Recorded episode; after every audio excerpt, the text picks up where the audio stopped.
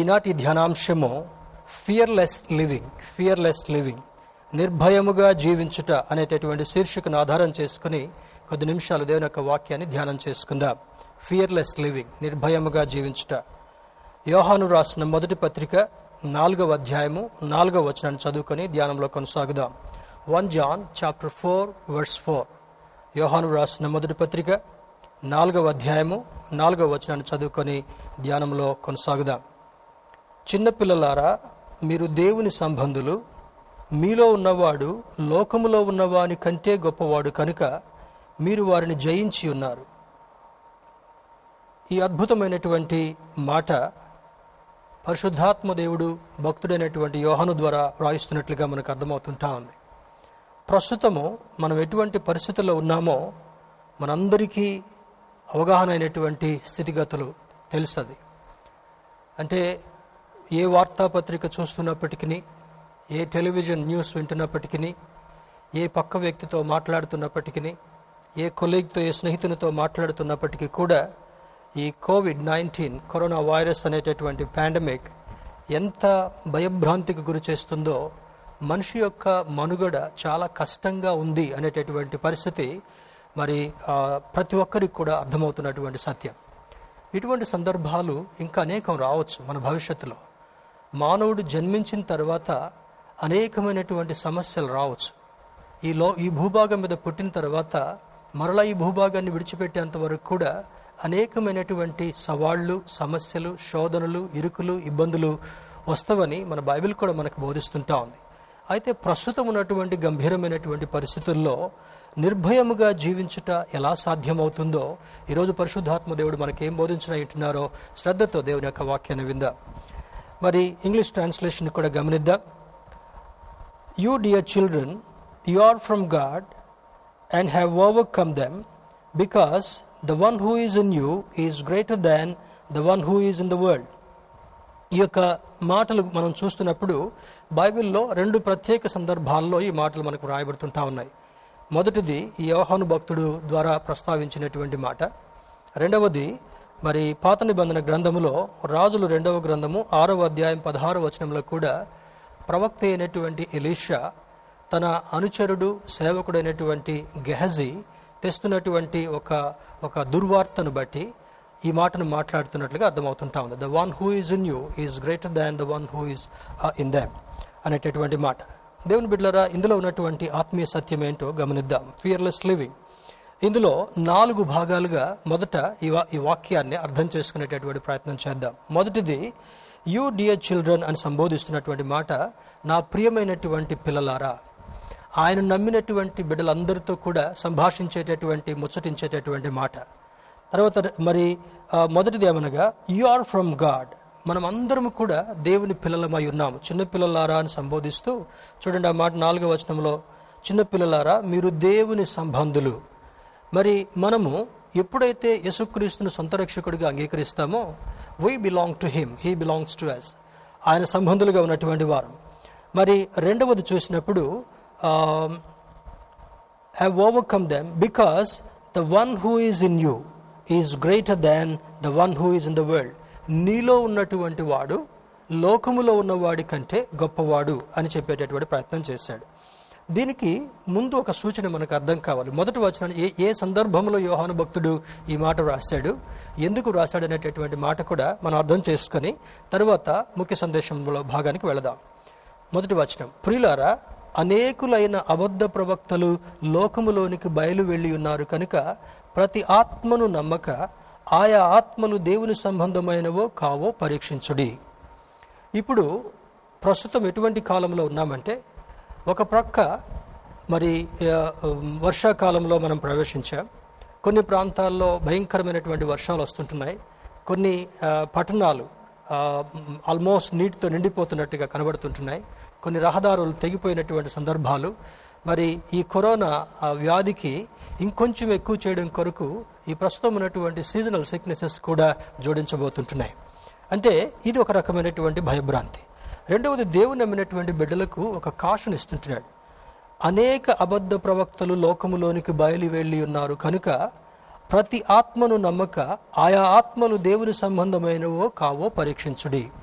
అంటే చూసేటటువంటి ప్రతి ఒక్కరిని కూడా, బైబిల్ పట్టుకుని బోధించేటటువంటి ప్రతి ఒక్కరిని కూడా నమ్మశక్యం కాదు అని ప్రభువే తన భక్తుడైనటువంటి యోహాను ద్వారా రాయిస్తున్నాడు. కారణం ఏంటంటే, ఇదే బైబిల్లో నుంచి బోధిస్తూ ఇవే చమత్కార్యాలు, ఆశ్చర్యకార్యాలు, సూచక్రియలు చేస్తూ వారు వక్రబుద్ధిని, అనగా వారికి ఒక మాట చెప్పాలంటే పైన మరి గొర్రె చర్మము కప్పుకొని లోపల తొడేలు స్వభావం కలిగినటువంటి వారు చాలామంది లోకంలో బయలుదేరారు అనేటటువంటి కాషన్ తను నమ్మనటువంటి బిడ్డలకు ఒక హెచ్చరిక లాగిస్తున్నట్లుగా అర్థమవుతుంటా ఉంది.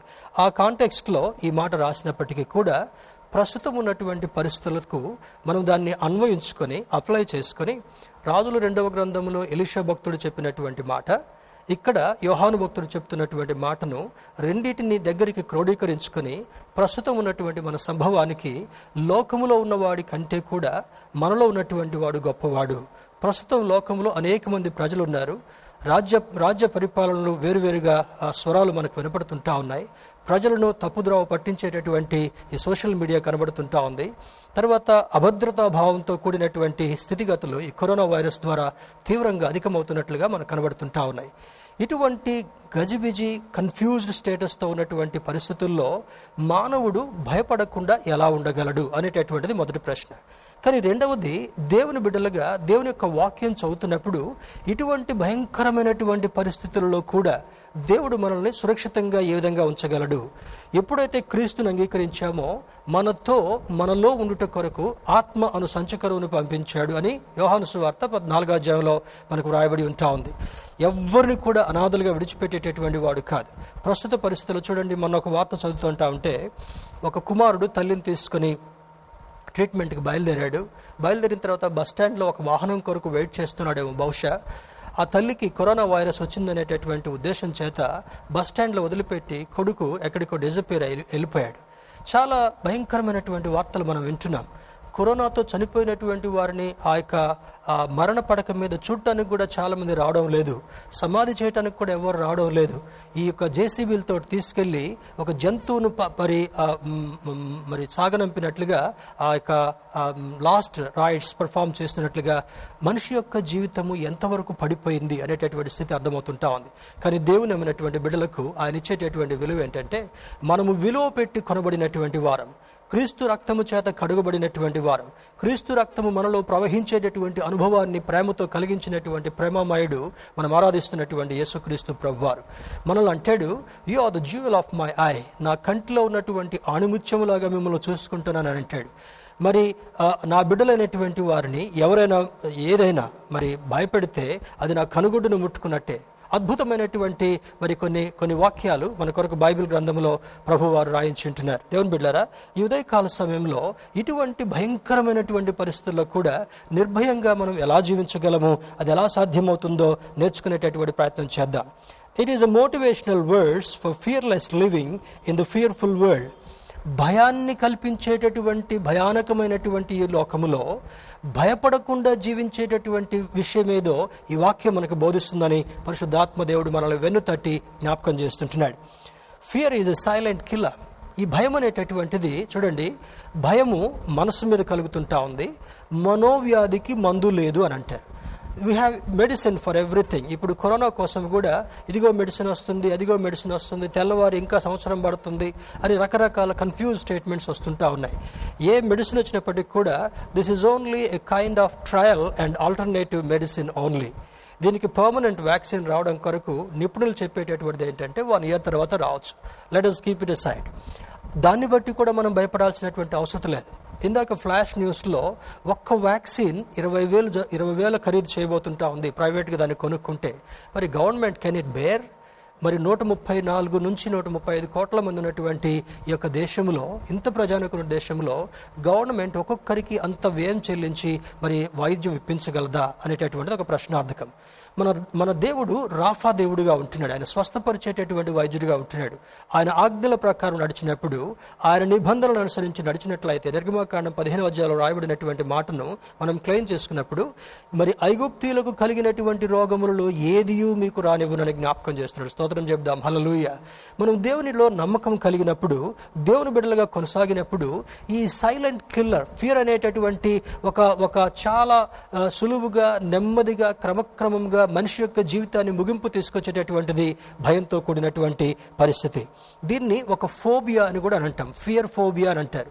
అంటే కొంతమంది ఉంటూ కూర్చుంటూనే అమ్మో అదిగో ఎవరు వస్తున్నారు చూడు, అమ్మో ఇదిగో ఏం జరుగుతుందో చూడు, పైన వర్షం వస్తున్నా భయమే, తర్వాత చీకటి పడ్డా భయమే, కరెంటు పోయినా కూడా భయమే, ఏదైనా వింతైనటువంటి స్వరం విన్నా కూడా భయమే, ఏదైనా ఇన్సెక్ట్ చూసినా భయమే. భయంకరమైనటువంటి అనుభవాన్ని మానవుడు ఈరోజు కలిగి ఉంటున్నాడు.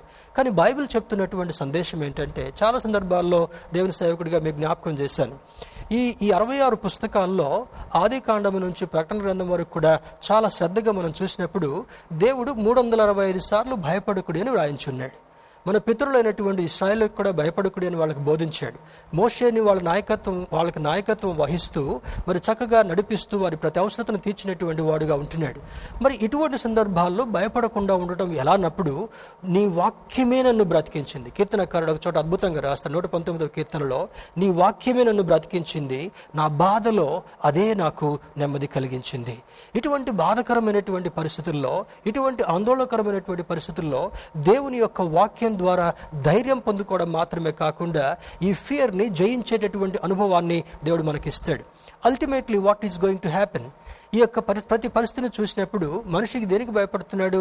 బ్రతకడేమో అనేటటువంటి భయం, జబ్బు సోకుతుందేమో, మరణంకు గురి అవ్వాల్సి వస్తుందేమో అనేటటువంటి భయం, ఏదైనా అటాక్ అయినప్పుడు ultimately death is the final end to the human being. ఆ మరణం అనేటటువంటిది ఒక ఫైనల్ ముగింపుగా ఉంది కనుక మరణం అంటే చాలా భయం కలిగినటువంటి వారుగా ఈ యొక్క లోకంలో మనుషులు జీవిస్తుంటున్నారు. కానీ దేవుడు ఫియర్ నాట్, అభయం ఇస్తుంటున్నాడు, భయపడొద్దు అని అంటాడు. ఈ భయపడొద్దు అనేటటువంటి మాట చూసినప్పుడు each person has unique fear. ప్రతి వ్యక్తికి కూడా చాలా ప్రత్యేకమైనటువంటి వింతైనటువంటి అనుభవాలతో కూడినటువంటి భయం ఉంటా ఉంది. దేవుని బిడ్డలారా, మరి fear emerges from what you see and what you hear. ఈ భయం అనేటటువంటిది నువ్వు ఏం చూస్తున్నావో, ఏమి వింటున్నావో దాని ద్వారా కలిగేటటువంటిది ఒక భయం అనేటటువంటి ఒక అనుభవం. అంటే కళ్ళతో చూస్తున్నప్పుడు ఒక వ్యక్తి హత్య చేయబడ్డాడు, ఆ న్యూస్ చూడగానే మనకు భయం అవుతుంటా ఉంది. ఒక క్రూర మృగం వెంటాడుతుంటా ఉంది, అది చూసిన వెంటనే మనకు భయం కలుగుతుంటా ఉంది, లేదా ఆ వార్త విన్న వెంటనే మనకు భయం కలుగుతుంటా ఉంది. This emerges out of things what you see and what you hear. నువ్వేమి చూస్తున్నావు, ఏమి వింటున్నావు, దాని ద్వారా నీ మనసులో ఒక రకమైనటువంటి ప్రత్యేకమైనటువంటి అనుభవం కలుగుతున్నందువల్ల ఈ భయం అనేటటువంటిది మనసుపై ఒక అనుభూతిని కలిగిస్తుంటా ఉంది. దేవుని బిడ్డలారా, మరి fear originates from DNA also. కొంతమంది శాస్త్రవేత్తలు ఏం చెప్తున్నారంటే, ఈ భయం అనేటటువంటిది ఈ యొక్క మనిషి యొక్క జీవితంలో DNA అంటే జన్యువు అని అంటాం, కణాలు, జీవ కణాలు. ఒక తండ్రికి ఒక తల్లికి పిరికితనం కలిగినటువంటి ఆ యొక్క DNA ఉంటే వారి పిల్లలకు కూడా అదే భయం కలుగుతుంటుందంట. చాలామంది చూడండి, కొంతమంది అడవిలో నిర్భయంగా ఉంటారు. అంటే by nature they have that brave attitude. వారు అడవిలో ఉంటూ అన్ని క్రూర మృగాలు చూస్తుంటారు, పాము వస్తే చంపుతారు, తేలు వస్తే చంపుతారు, ఇంకేదైనా వస్తే దాన్ని భయపెడతారు. Naturally they have that tendency. కానీ సిటీలో ఉండేటటువంటి వాళ్ళకి చిన్న కప్పన్నా భయమే, చిన్న జర్రన్న భయమే, చిన్న తేలన్నా భయమే. అంటే అర్థం ఏంటిది? ఇది హాని కలిగిస్తుంది అని తల్లిదండ్రులు వాళ్ళకి భయం పెట్టించారు కనుక అందుకే ఆ పిల్లలకు భయం కలిగేటటువంటి సంభవము మనకు కనబడుతుంటా ఉంది. బై నేచర్, స్వభావ సిద్ధంగా ఈ DNA అనేటటువంటి ద్వారా కూడా కొంతమంది పిరికి తల్లిదండ్రులుగా ఉంటే వాళ్ళ పిల్లలు కూడా పిరికి పిల్లలుగా ఉండొచ్చు అనేటటువంటి స్వభావము శాస్త్రవేత్తలు, కొంతమంది నిపుణులు చెప్తున్నటువంటి మాట. కానీ దేవుని బిడ్డలారా, తిమోతికి రాసినటువంటి 2వ పత్రిక 1వ అధ్యాయం 7వ వచనంలో అంటాడు ఆయన, మరి మన దేవుడు శక్తియు ప్రేమయు ఇంద్రియ నిగ్రహము కలిగినటువంటి ఆత్మనిచ్చాడు, కానీ పిరికితనము కలిగినటువంటి ఆత్మనివ్వలేదు. మనం ఎవరి బిడ్డలము? మరణమును ఫేస్ చేసినటువంటి దేవుని యొక్క బిడ్డలం, మరణమును కూడా జయించినటువంటి దేవుని బిడ్డలం, ఆయన రక్తము చే మనం కొనబడినటువంటి వారము, ఆయన రక్తము చే మనం కడుగబడినటువంటి వారం కనుక God's blood is flowing through our veins. మన నరాల్లో నుంచి యేసుక్రీస్తు యొక్క రక్తము మిళితమై ప్రవహిస్తున్నటువంటి కారణం వల్ల మరణం అంటే కూడా భయపడకుండా, of course one day we have to die, we have to leave this world. ఏదో ఒక సందర్భంలో మన వయసు అయిపోయిన తర్వాత, దేవుని ఇచ్చినటువంటి పరిమితి అయిపోయిన తర్వాత ఈ లోకాన్ని వదిలిపెట్టి వెళ్ళక తప్పదు. అదే మోషే భక్తుడు 90వ కీర్తనలో కూడా రాస్తాడు, మా ఆయుష్కాలము 70 సంవత్సరములు, అధిక బలం ఉంటే 80 సంవత్సరాలు, మహా అయితే 80 సంవత్సరాలు జీవిస్తాం. Even after that, even if you leave for 90 years, 100 years, you have to leave this world. By accepting God's call. దేవుని యొక్క పిలుపును అందుకొని ఈ లోకాన్ని ప్రతి ఒక్కరూ కూడా వదిలిపెట్టక తప్పదు అని ఈ బైబిల్ మనకు బోధిస్తుంది. కనుక ఒకవేళ ఇక్కడ మరణం అంటూ జరిగితే నిత్యరాజ్యంలోకి వెళ్ళేటటువంటి ఆధిక్యతను దేవుడిచ్చాడు. కనుక మరణమును కూడా భయపడకుండా జీవించేటటువంటి విధానాన్ని దేవుని బిడ్డలుగా మనకిచ్చినందుకు దేవునికి కృతజ్ఞులమై ఉండగలగాలి. తర్వాత మరి ఈ మాటను చూద్దాం, చూడండి. We need to help hour cells through word or Jesus Christ or Holy Spirit to master over our fear and gain freedom.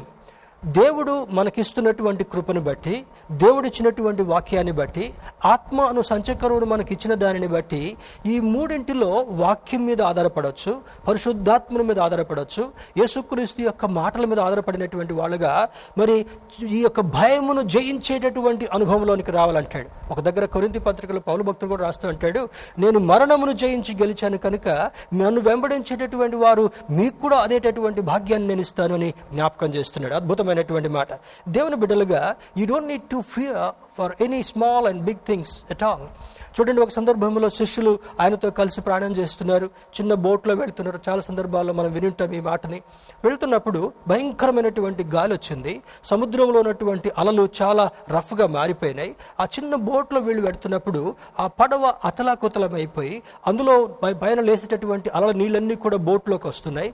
ఎప్పుడైనా సరే ఆ బోట్ మునగడానికి సిద్ధంగా ఉందన్నట్లుగా ఉన్నప్పుడు ఆ శిష్యులు కేక పెడుతూ యేసయ్యతో ఒక మాట అంటున్నారు, బోధకుడా నీకు చింత లేదా? ఈ బోట్ మునిగిపోతుంటా ఉంది, గాలులు ఎక్కువైపోతుంటా ఉన్నాయి, అలలు ఎక్కువైపోతుంటా ఉన్నాయి, శ్రమలు ఎక్కువైపోతుంటా ఉన్నాయి. మేము ఎంత తెడ్లని మరి తో నడిపిస్తున్నప్పటికీ కూడా ఈ బోట్ సరి అనేటువంటి దిశలో నడిచేటట్టుగా లేదు.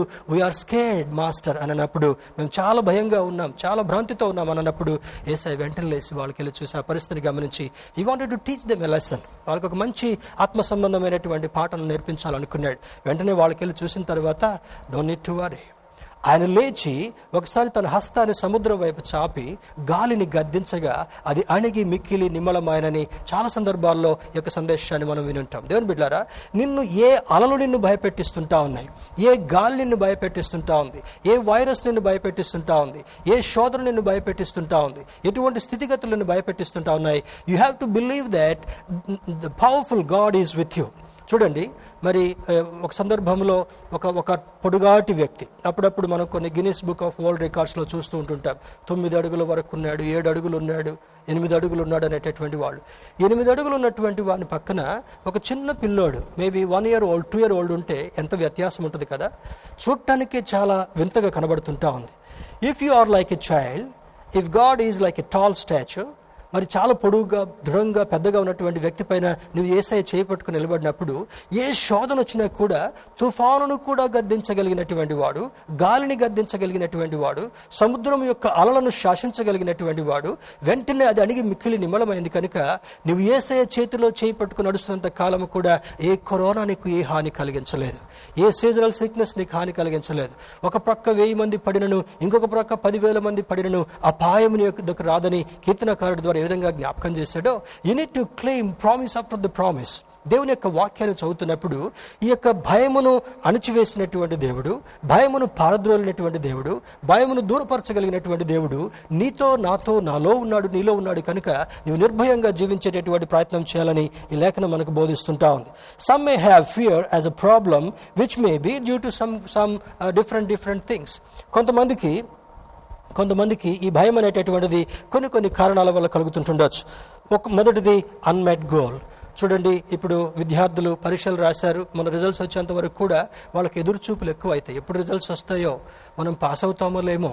ఇప్పుడు అందరూ ఎగ్జామ్స్ రాసిన వాళ్ళు, రాయనటువంటి వాళ్ళు, ఫెయిల్ అయినటువంటి వాళ్ళు, మంచిగా చదివేటటువంటి వారు అందరినీ ఒక మూటలో కట్టినట్టుగా బయటికి నెట్టేసింది గవర్నమెంట్. కానీ దేవుని బిడ్డలారా, చదవనటువంటి వాడు, ఎగ్జామ్ సరిగా రాయనటువంటి వాడికి లోపల నుంచి భయం కలుగుతుంటా. There is an amount of fear in them. మరి నా గోల్ నేను రీచ్ అవ్వగలనా లేదా? ఒక పని చేసేటువంటి ఒక వ్యక్తికి, ఎంప్లాయర్ ఎక్కువ పని ఇచ్చాడు అనుకోండి. ఈ రోజు నువ్వు ఇది చేయాలి, ఈ వారంలో నువ్వు ఇది చేయాలి, ఈ మాసంలో నువ్వు ఇది చేయాలి, ఈ 3 monthsలో నువ్వు ఇది చేయాలని టార్గెట్స్ పెట్టుకుంటూ వెళ్ళాడు అనుకోండి. ఆ టార్గెట్ మీట్ కాలేకపోయేటటువంటి పరిస్థితుల్లో లోపల నుండి ఒక రకమైనటువంటి భయం కలుగుతూ చెమటలు పట్టేటటువంటి పరిస్థితి, చేతులు చెమ్మగిల్లిపోయేటటువంటి పరిస్థితి, తర్వాత కన్ఫ్యూజ్ స్టేటస్, ఈ యొక్క పాల్పిటేషన్, ఈ గుండె ఎక్కువగా కొట్టుకొని పోయేటటువంటి పరిస్థితి. దేవుని బిడ్డారా, ఇటువంటి సందర్భాలు కూడా మనిషి యొక్క జీవితంలో అనేక కలగచ్చు. When you are unable to meet your goals. రెండవది హెల్త్ ప్రాబ్లమ్స్. ఇప్పుడు ప్రస్తుతం మనల్ని బాధ పెట్టేటటువంటిది భయంకరమైనటువంటి ఆరోగ్య సమస్య. ప్రతి రెండవ వ్యక్తి, ప్రతి మూడో వ్యక్తికి ఉందని మనం వింటున్నాం వార్తలు. ఈ వార్తలు వింటున్నప్పుడల్లా కూడా నువ్వేం చేయాలంటే యేసయ్య నామములో స్వస్థత ఉంది అని నువ్వు చెప్పగలగాలి, యేసయ్య నామములో విడుదల ఉందని చెప్పగలగాలి, యేసయ్య నామములో జయం ఉందని చెప్పగలగాలి, యేసయ్య నామములో నాకు భద్రత ఉందని చెప్పగలగాలి. అంటే యేసయ్య నామములో ఉన్నటువంటి శక్తి ఏంటంటే ఆయన ఎంతమందిని తను సేవ చేస్తున్నటువంటి ఆ సమయంలో స్వస్థపరిచినప్పుడు కూడా in the name of Jesus get up అని అంటాడు. అంటే యేసు నామములో నువ్వు లేచి నడువు అని అంటాడు. శిష్యులు చేసినటువంటి పని కూడా అదే. దేవుని బిడ్డలుగా మన నోట ఆ యొక్క నాలుకలో జీవ మరణాలు మన వశములో ఉన్నవి అని అంటాడు. నువ్వు జీవించాలంటే యేసయ్య నామాన్ని స్మరించక తప్పదు. నీకు మరణం దూరం కావాలంటే యేసయ్య నామాన్ని మరి నువ్వు స్మరించక తప్పదు. దేవుని బిడ్డలారా, ఒకవేళ అన్మెట్ గోల్ అయినా, హెల్త్ ప్రాబ్లమ్స్ అయినా, ఫైనాన్షియల్ ప్రాబ్లమ్స్ అయినా, మరి ఈ పాండమిక్ క్రైసిస్, ఈ మహమ్మారితో కూడినటువంటి ఇటువంటి భయంకరమైనటువంటి పరిస్థితులైనా, ఒకవేళ ఆఫీస్లో పనిచేసేటువంటి వాళ్ళకి కోపంతో ఉన్నటువంటి ఒక బ్యాడ్ బాస్ ఉన్నప్పటికీ కూడా, మరి అన్సర్టెన్ ఫ్యూచర్, భవిష్యత్తు ఏం జరగబోతుంటా ఉంది.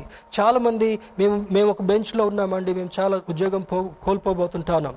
చాలామంది ఆఫీస్లో ఆ యొక్క స్టాఫ్ అంతటిని కూడా ఎలిమినేట్ చేసుకుంటూ వెళుతున్నారు.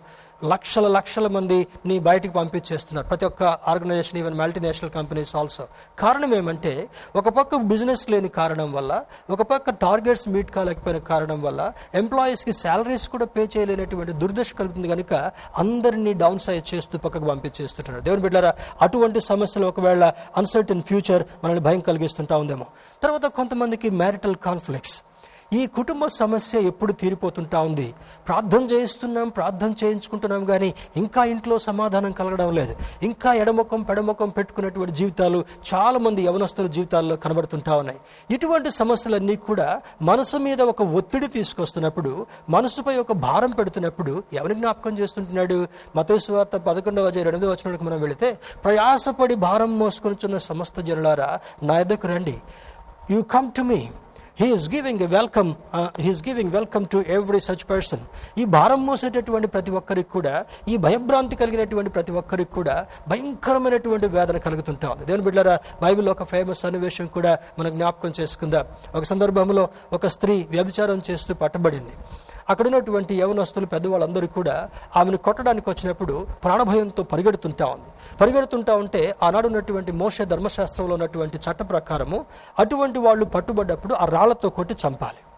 అంటే బ్లాస్ఫెమీ, దైవదూషణ అయినప్పటికీ కూడా, రెండవది వ్యభిచారం చేసినటువంటి వాళ్ళు, కొన్ని శిక్షలు భయంకరంగా ఉండేవి ఆ దినాల్లో. అయితే ఈమె ప్రాణభీతితో పరిగెడుతూ వస్తూ ఉంటే ఒక దగ్గర యేసే కూర్చొని చేతి వేలుతో ఏదో నేల మీద రాస్తున్నప్పుడు వెంటనే ఆమె పరిగెత్తేదల్లా కూడా ఆయన దగ్గరికి వెళ్ళి ఆ యొక్క సదదీర్చబడినటువంటి అనుభవంతో రొప్పుతూ అక్కడ ఉంది. వెంటనే చాలామంది దొమ్మితో గుమ్మి కూడా వచ్చారు. వచ్చిన తర్వాత కొద్దిసేపు వారితో ఏం మాట్లాడలేదు యేసయ్య. తర్వాత అందులో ఉన్నటువంటి వాళ్ళు ధైర్యం తెచ్చుకొని, బోధకుడా, ఈమె వ్యభిచారం చేస్తూ పట్టబడింది కనుక ఈమెను రాళ్లతో కొట్టి చంపాలని మేము నిశ్చయించుకున్నాం. What you have to say, నువ్వేమైనా ఏం చెప్పాలనుకుంటున్నావు అన్నప్పుడు ఆయన కొద్దిసేపు ఏం మాట్లాడలేదు. మళ్ళీ కొద్దిసేపు మౌనంగా ఉన్న తర్వాత వాళ్ళు పదే అదే ప్రశ్న అడుగుతున్నప్పుడు వెంటనే తలెత్తి యేసయ్య అంటాడు, మీలో పాపము చేయనటువంటి వాడు ఆమె మీద మొట్టమొదట రాయి విసిరండి అని చెప్తాడు. అంటే వాళ్ళు స్వపరీక్ష చేసుకుని, అరే నేనొక సందర్భంలో పాపం చేశానని ఒకరికొకరు స్వపరీక్ష చేసుకున్న తర్వాత వారిలో రాయి విసుట కొరకు ఎవ్వరికీ అర్హత లేదు కనుక ఆ రాళ్ళన్నింటినీ కూడా అక్కడ కుప్పగా పారవేసి వెనుదిరిగిపోయినట్టుగా బైబిల్ మనకు బోధిస్తుంటా ఉంది.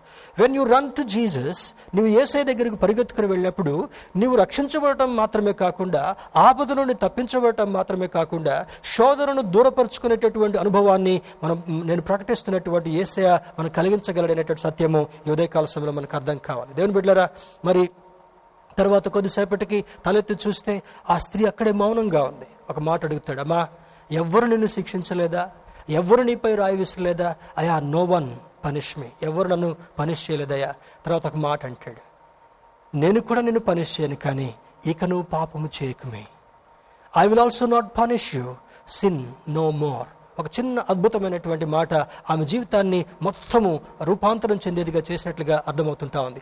ఆ దినం మొదలుకొని ఆ స్త్రీ పరిశుద్ధంగా పవిత్రంగా జీవించినట్లుగా అటువంటి స్త్రీని కూడా క్షమించడానికి అధికారం కలిగినటువంటి దేవుడు. ఆమె మీదకి ప్రాణభయం కలిగినప్పుడు ఆ ప్రాణభయం నుండి తప్పించినటువంటి యేసే ఒక మాట అంటాడు, సిన్ నో మోర్, ఇక నువ్వు పాపం చేయొద్దు. దేవుని బిడ్డలారా, పాపము మనిషిని మరణానికి అప్పచెప్తుంది కనుక పాపము పరిపక్వమై మరణమును కనునని పౌలు భక్తుడు రాస్తుంటున్నాడు. అంటే ఈనాడు పాపం భయంకరమైనటువంటి రీతిలో మానవుని తప్పుదారి పట్టించి దేవుని నుండి దూరం చేసి దేవుని యొక్క కృపకు నోచుకోకుండా చేస్తున్న కారణం వల్ల, అది అపవాది వల్ల కలిగేటటువంటిది ఒక వ్యాధి కావచ్చు, ఒక శోధన కావచ్చు. వాడి యొక్క కుయుక్తిలో భాగంగా వాడి అనుచరుల ద్వారా, సాతాను యొక్క అంబాసిడర్స్ ద్వారా దేవుని బిడ్డలకు ఏదో ఒక శోధన కలిగించాలని వాడు ప్రయత్నిస్తున్నప్పటికీ కూడా దేవుడు ఒక ప్రక్క నుంచి నిన్ను చూస్తున్నటువంటి వాడు. ఆయన చూస్తున్నటువంటి దేవుడు అని పేరు. ఆయన గమనిస్తున్నటువంటి దేవుడు. నీ మీదకి ఎటువంటి శోధన కలగకుండా మరి ఆ యొక్క కోడి తన పిల్లలను సంరక్షించినట్లుగా సంరక్షించేటటువంటి దేవుడు అని లేఖనం మనకు జ్ఞాపకం చేస్తుంటా ఉంది. When you run to Jesus, if you decide to stay under his arms, ఆయన రెక్కల క్రింద 91వ కీర్తన మొదటి వచనం అంటాడు కదా, మహోన్నతుని చాటును నివసించువాడే సర్వశక్తుని నీడను విశ్రమించువాడని లేఖనం మనకు జ్ఞాపకం చేస్తుంటా ఉంది. ఆయన చేతి నీడ కింద బ్రతికేటటువంటి వాళ్ళుగా ఉండగలగాలి. నీలో ఉన్నటువంటి భయం దూరం కావాలంటే నీవు ఒక్కొక్క మెట్టు క్రీస్తు దగ్గరికి జరగడం మాత్రమే కాకుండా, ఆయన బాహుల క్రింద జీవించడం కొరకు ఇష్టపడడం మాత్రమే కాకుండా, ఆయన నోటి నుండి వచ్చేటటువంటి ప్రతి మాటను కూడా శ్రద్ధగా ఆలకించి వాక్యం ద్వారా, ఆత్మ ద్వారా నీలో ఉన్నటువంటి భయాన్ని దూరపరుచుకొని నిర్భయంగా జీవించేటటువంటి ఆధిక్యత నీవు కలిగి ఉండగలగాలి. దేవుని బిడ్డలారా, మరి ఒక పెద్ద సింహము ఒక దగ్గర అడవిలో చాలా ప్రశాంతంగా కూర్చొని విశ్రాంతి తీసుకుంటా ఉంది. ఆ యొక్క మగసింహం చాలా గంభీరంగా ఉంటుంది కదా, దానికి జూలు అవి కూడా ఎక్కువగా ఉంటాయి. ఒక చిన్న పిల్ల, దాని పిల్ల ఏదైతే ఉందో, ఒక స్మాల్ కబ్, లయన్ కబ్, అది దగ్గర ఉన్నప్పుడు మరి వేరే యానిమల్స్ ఏవి తిరుగుతున్నా కూడా, వేరే క్రూర మృగాలు అడవిలో ఏవి తిరుగుతున్నా కూడా, ఒకవేళ దానికి హాని కలిగించాలని ప్రయత్నిస్తున్నప్పటికీ కూడా దీని నిఘా నేత్రము దాని బిడ్డ మీద చాలా శ్రద్ధగా చూస్తుంటుంది. బై ఛాన్స్ ఒకవేళ ఈ యొక్క చిన్న కబ్ని ఏదైనా హాని చేయాలని ప్రయత్నించినట్లయితే వెంటనే జరిగేటటువంటి పరిస్థితి ఏంటంటే, ఈ యొక్క పెద్ద మృగ సింహము దాని మీదకి కబళించి దాన్ని భద్రపరుస్తూ శత్రువుని తరిమేటటువంటి పరిస్థితి మనకు కనబడుతుంటా ఉంది. దేవుని బిడ్డలారా, అదే రీతిలో ఆయన బిడ్డలైనటువంటి మనలను తన రెక్కల చాటున భద్రపరిచేటటువంటి వాడని లేఖనం మనకు జ్ఞాపకం చేస్తుంటా ఉంది. మరి ఇంకొక మాట కూడా చూద్దాం. మరి John intended to be cautious about the false teachings and prophets. యోహాను భక్తుని ద్వారా పరిశుద్ధాత్ముడు ఇస్తున్నటువంటి సందేశం ఏంటంటే, ఫాల్స్ టీచర్స్ కూడా క్రూరమైనటువంటి మరి పైన గొర్రె చర్మం కప్పుకొని లోపల తొడేళ్ల లాంటి స్వభావాన్ని కలిగి ఉండి ఎవరిని కబళించాలా, ఎవరిని దేవుని నుండి దూరం చేయాలనేటటువంటి వారిలో ఈ బైబిల్ ద్వారా కూడా వచ్చేటటువంటి దుష్ట ప్రవక్తలు, అబద్ధ ప్రవక్తలు ఉన్నారని ఒక కాషన్ ఇవ్వబడుతుంటా ఉంది. Also John also reminds that the power of Christ is certainly greater than the power of world Satan. సాతానుడు కంటే, సాతానుడు అనుచరుల కంటే మనం ఆరాధించేటటువంటి దేవుని శక్తి గొప్పది అని లేఖనం జ్ఞాపకం చేస్తుంటా ఉంది. Turn with me to gospel of John, యోహాను సువార్త 8వ అధ్యాయము 44వ వచనాన్ని గమనిద్దాం. Gospel of John chapter 8 verse 44, 44వ వచనం. మీరు నా బోధ విననేరకుండుట వలననే కదా మీరు మీ తండ్రి యొక్క అపవాది సంబంధులు, మీ తండ్రి దురాశలు నెరవేర్చగోరుచున్నారు. ఆది నుండి వాడు నరహంతకుడై ఉండి సత్యమందు నిలిచిన వాడు కాడు, వాని యందు సత్యమే లేదు. వాడు అబద్ధమాడినప్పుడు తన స్వభావమును అనుసరించే మాట్లాడును, వాడు అబద్ధికుడును అబద్ధమునకు జనకుడనై ఉన్నాడు. He is father of the lies అని అంటాడు. అంటే అబద్ధమునకు జనకుడై ఉన్నాడు, వానిలో సత్యము లేదు. కానీ యోహాను సువార్త 14వ అధ్యాయంలో యేసుక్రీస్తు ప్రభువారు చెప్తున్నటువంటి మాట ఏమనగా, నేనే మార్గమును, నేనే సత్యమును, నేనే జీవమునై ఉన్నాను, నా ద్వారా తప్ప తండ్రి యొద్దకు ఏ ఒక్కడూ రానేరుడని జ్ఞాపకం చేస్తున్నాడు. సత్యమై ఉన్నటువంటి దేవుణ్ణి, ఆత్మస్వరూపి అయినటువంటి దేవుణ్ణి మనం ఆరాధిస్తూ, మనసారా ఆరాధిస్తూ, అబద్ధికుడైనటువంటి, అబద్ధమునకు జనకుడైనటువంటి సాతానుడికి మనం దూరంగా ఉండి జాగ్రత్త వహించినటువంటి వాళ్ళుగా ఉండగలగాలి. How do you detect Satan and Satan's activities? ఇది గుర్తుపట్టడం ఏ విధంగా సాధ్యమవుతుంది అని అన్నప్పుడు, పరిశుద్ధాత్ముని యొక్క శక్తి వల్ల, ఆత్మ సహాయం చేత. ఇందాక మనం చదువుకున్నటువంటి మాటలు అంటారు చూడండి, 1 John chapter 4 వర్స్ 2, యేసుక్రీస్తు శరీరధారి అయి వచ్చినని ఏ ఆత్మ ఒప్పుకొనునో అది దేవుని సంబంధమైనది, ఏ ఆత్మ యేసును ఒప్పుకొనదో అది దేవుని సంబంధమైనది కాదు, దీనిని బట్టియే దేవుని ఆత్మను మీరు ఎరుగుదురు అని అంటాడు. దేవుని యొక్క క్రియలు కార్యాలేంటి, దేవుని యొక్క క్రియలు కానివేంటో పరిశుద్ధాత్మని సహాయంతో మనం నేర్చుకుని పసిగట్టేటటువంటి అనుభవాన్ని దేవుడు మనకు కలిగించాలని ఇష్టపడుతుంటాడు. దేవుని బిడ్డలారా, మరి ఉదయకాల సమయంలో దేవుని యొక్క వాక్యాన్ని ధ్యానం చేసేటటువంటి మనము మరి ఈ దేవుని బిడ్డలుగా కొనసాగేటటువంటి అనుభవాన్ని కలిగి ఉండి మనలో ఉన్నటువంటి భయాన్ని పారద్రోలటం మాత్రమే కాకుండా ఆత్మశక్తితో బలమైనటువంటి వారుగా జీవించేటటువంటి ఆ జీవిత శైలిని కలిగి ఉండాలని ఈ లేఖనం మనల్ని ప్రోత్సాహపరుస్తుంటా ఉంది. యోహాను సువార్త 10వ అధ్యాయము 10వ వచనంలో ఒక మాట చూద్దాం. Turn with me to gospel of John chapter 10, యోహాను సువార్త 10వ అధ్యాయము 10వ వచనంలో ఒక మాటను చూద్దాం. John chapter 10 verse 10, the last portion. గొర్రెలకు జీవము కలుగుటకును అది సమృద్ధిగా కలుగుటకును నేను వచ్చితినని మీతో నిశ్చయముగా చెప్పుచున్నాను. ఇప్పుడు జీవం ఇచ్చినటువంటి వాడు జీవ ప్రదాత, మనం ఆరాధించేటటువంటి దేవుడు తన జీవాన్ని మనకిచ్చాడు. తర్వాత పాపము మనిషి యొక్క జీవితంలో సంక్రమించిన తర్వాత తన రక్తంతో మనల్ని కడిగి శుద్ధి చేశాడు, పాపము లేనటువంటి వాళ్ళుగా చూడాలనుకున్నాడు, పాపానికి ప్రాయశ్చిత్తంగా తానే బలిపశువుగా అర్పించబడ్డాడు. దాని నుండి మనకు విముక్తునిచ్చిన తర్వాత శాపగ్రస్తమైనటువంటి జీవితంలో పడిపోకుండా ఆత్మసంబంధమైనటువంటి రీతిలో ముందుకు సాగాలని యేసుక్రీస్తు ప్రభువు ద్వారా ఒక అద్భుతమైనది ఇచ్చాడు. కనుక ఇక్కడ అంటాడు, గొర్రెలకు జీవము కలుగుటకును అది సమృద్ధిగా కలుగుటకును నేను వచ్చితినని మీతో నిశ్చయముగా చెప్పుచున్నాను. God wants to give the life in an abundant way. చాలా సమృద్ధి అనేటువంటి జీవాన్ని మనకి ఇవ్వాలనుకున్నాడు. తక్కువ ఆయుష్తో మనల్ని తీసివేయాలని దేవుడు కోరడం లేదు. ఎవరు దేవుని వైపు మొగ్గు చూపుతారో, ఎవరు దేవుని యొక్క హస్తాలు జీవించేవారుగా ఉంటారో, ఎవరు దేవుని యొక్క కృపకు పాత్రులుగా జీవించాలని ఆశపడతారో వారు దేవుని యొక్క వాక్య ప్రకారము ఒక హెచ్చరికను కలిగి జీవించడం మాత్రమే కాకుండా సమృద్ధి అనేటువంటి జీవాన్ని కలిగేటటువంటి వారుగా ఉంటారని లేఖనం జ్ఞాపకం చేస్తుంటా ఉంది. మరి 10వ అధ్యాయము 10వ వచనం మొదటిలో చూడండి, దొంగతనమును హత్యను నాశనము చేయుటకు వచ్చును కానీ మరి దేనికి రాడు. అపవాది ఎలా వస్తాడంట, యేసుక్రీస్తు ప్రభువారు మేము జీవం ఇవ్వడానికి సమృద్ధికి ఇవ్వడానికి వచ్చాడు, కానీ అపవాది 3 కార్యాలు చేస్తాడని ఇక్కడ రాస్తుంటున్నాడు. The thief Satan comes only to steal, మన సంతోషాన్ని లాక్కోవడం కోసం. రెండవది అండ్ టు కిల్, మన యొక్క మనసును మన జీవిత సమాధానాన్ని చంపివేయడం కొరకు. మూడవది మరి అండ్ డిస్ట్రాయ్ అవర్ లైఫ్స్. మొదటిది స్టీల్, మరి అపహరించడం, రెండవది కిల్ చంపడం, మూడవది డిస్ట్రాయ్ నాశనం చేయడం. అంటే మొదటిది సంతోషాన్ని లాక్కో, క్రీస్తు కలిగించేటటువంటి సంతోషాన్ని, క్రీస్తు కలిగించేటటువంటి అనుభవాన్ని, క్రీస్తు కలిగించేటటువంటి ధైర్యాన్ని వాడు లాక్కొని మనల్ని భయపెట్టాలని ప్రయత్నం చేస్తూ ఉంటుంటాడంట.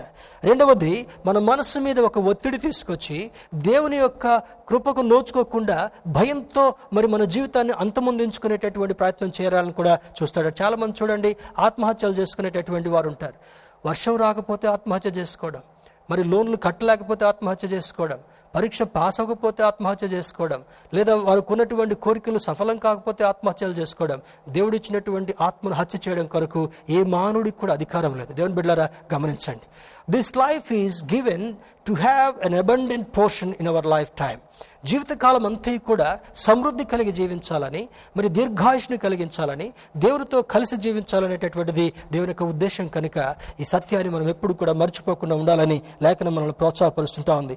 Jesus came to give life abundantly. ఆయన వచ్చింది ఆయన అపహరించడం కొరకు కాదు, మన మనసు మీద ఒత్తిడి కలిగించడం కాదు, ఈ భారం అంతటిని కూడా ఆయన మీద వేసుకుని మనకు సమృద్ధిని ఇవ్వడానికి, జీవాన్ని సమృద్ధికి ఇవ్వడం కొరకు ఆయన వచ్చినట్టుగా లేఖనం జ్ఞాపకం చేస్తుంటా ఉంది. Turn with me to John chapter 14, యోహాను సువార్త 14వ వచనం వైపు ఒకసారి మనం ముందుకెళదాం. జాన్ చాప్టర్ 14 మొదటి 3 వచనాలు చూద్దాం. మీ హృదయమును కలవరపడనీయకుడి, let not your hearts be trouble. ఇటువంటి సందర్భంలో మరి ఒక వ్యక్తి దగ్గరకు వచ్చి తుమ్మాడు అనుకుందాం, వెంటనే మనకు భయం కలుగుతుంది, వాడు కరోనా ఉందో మనకు కూడా కరోనా వస్తుందేమో. ఒక వ్యక్తి మరి దగ్గుతున్నాడు అనుకోండి, అమ్మో ఈ వ్యక్తి దగ్గుతున్నాడు అతనికి ఏమైనా కరోనా వచ్చిందేమో అనేటటువంటి భయం. తుమ్మినా దగ్గినా ఇప్పుడు భయపడేటటువంటి పరిస్థితి కలుగుతుంటా ఉంది. ఒక వ్యక్తికి జ్వరం వచ్చినా ఎటువంటి సిమ్టమ్స్ కనబడుతున్నా కూడా వెంటనే అది కరోనాకు పోల్చుకునేటటువంటి సంభవం కలుగుతుంటా ఉంది. దేవుని బిడ్డలారా, ఆయన నమ్మినటువంటి బిడ్డలకు ఏ తెగులు మన గుడారంలో సమీపించకుండా దేవుడు సహాయం చేస్తున్నాడు కనుక you claim promise after the promise. దేవుని యొక్క వాక్యాన్ని చదువుతూ, దేవుని యొక్క గ్రంథాన్ని చదువుతూ, దేవుని యొక్క సన్నిధిలో విధంగా గడుపుతున్నప్పుడు you have to tell the fear. నీవు భయంతో ఏం చెప్పాలంటే, నాలో ఉన్నటువంటి వాడు లోకంలో ఉన్నటువంటి వాడి కంటే గొప్పవాడు. ఆ సందర్భంలో ఎలీషా కూడా ఏమని మాట చెప్తుంటున్నాడు? ఎలీషా మరి ప్రార్థన చేసుకుంటున్నాడు. ఎలీషాని చంపడం కొరకు ఆ దాతాను అనేటటువంటి ఆ మన్యం దగ్గరికి రాజు తన సైన్యాన్ని పంపించాడు. పంపించినప్పుడు ఈ గెహాజీ పొద్దునే వచ్చి చూస్తూ ఉంటే వారి చుట్టూ సైన్యం మోహరించుడు, ఇద్దరిని కొట్టడం కొరకు సైన్యం బలగాలు వచ్చాడు. చాలా హాస్యాస్పదంగా ఉంది. కానీ ఏమాత్రం చలించలే ఎలీషా భక్తుడు.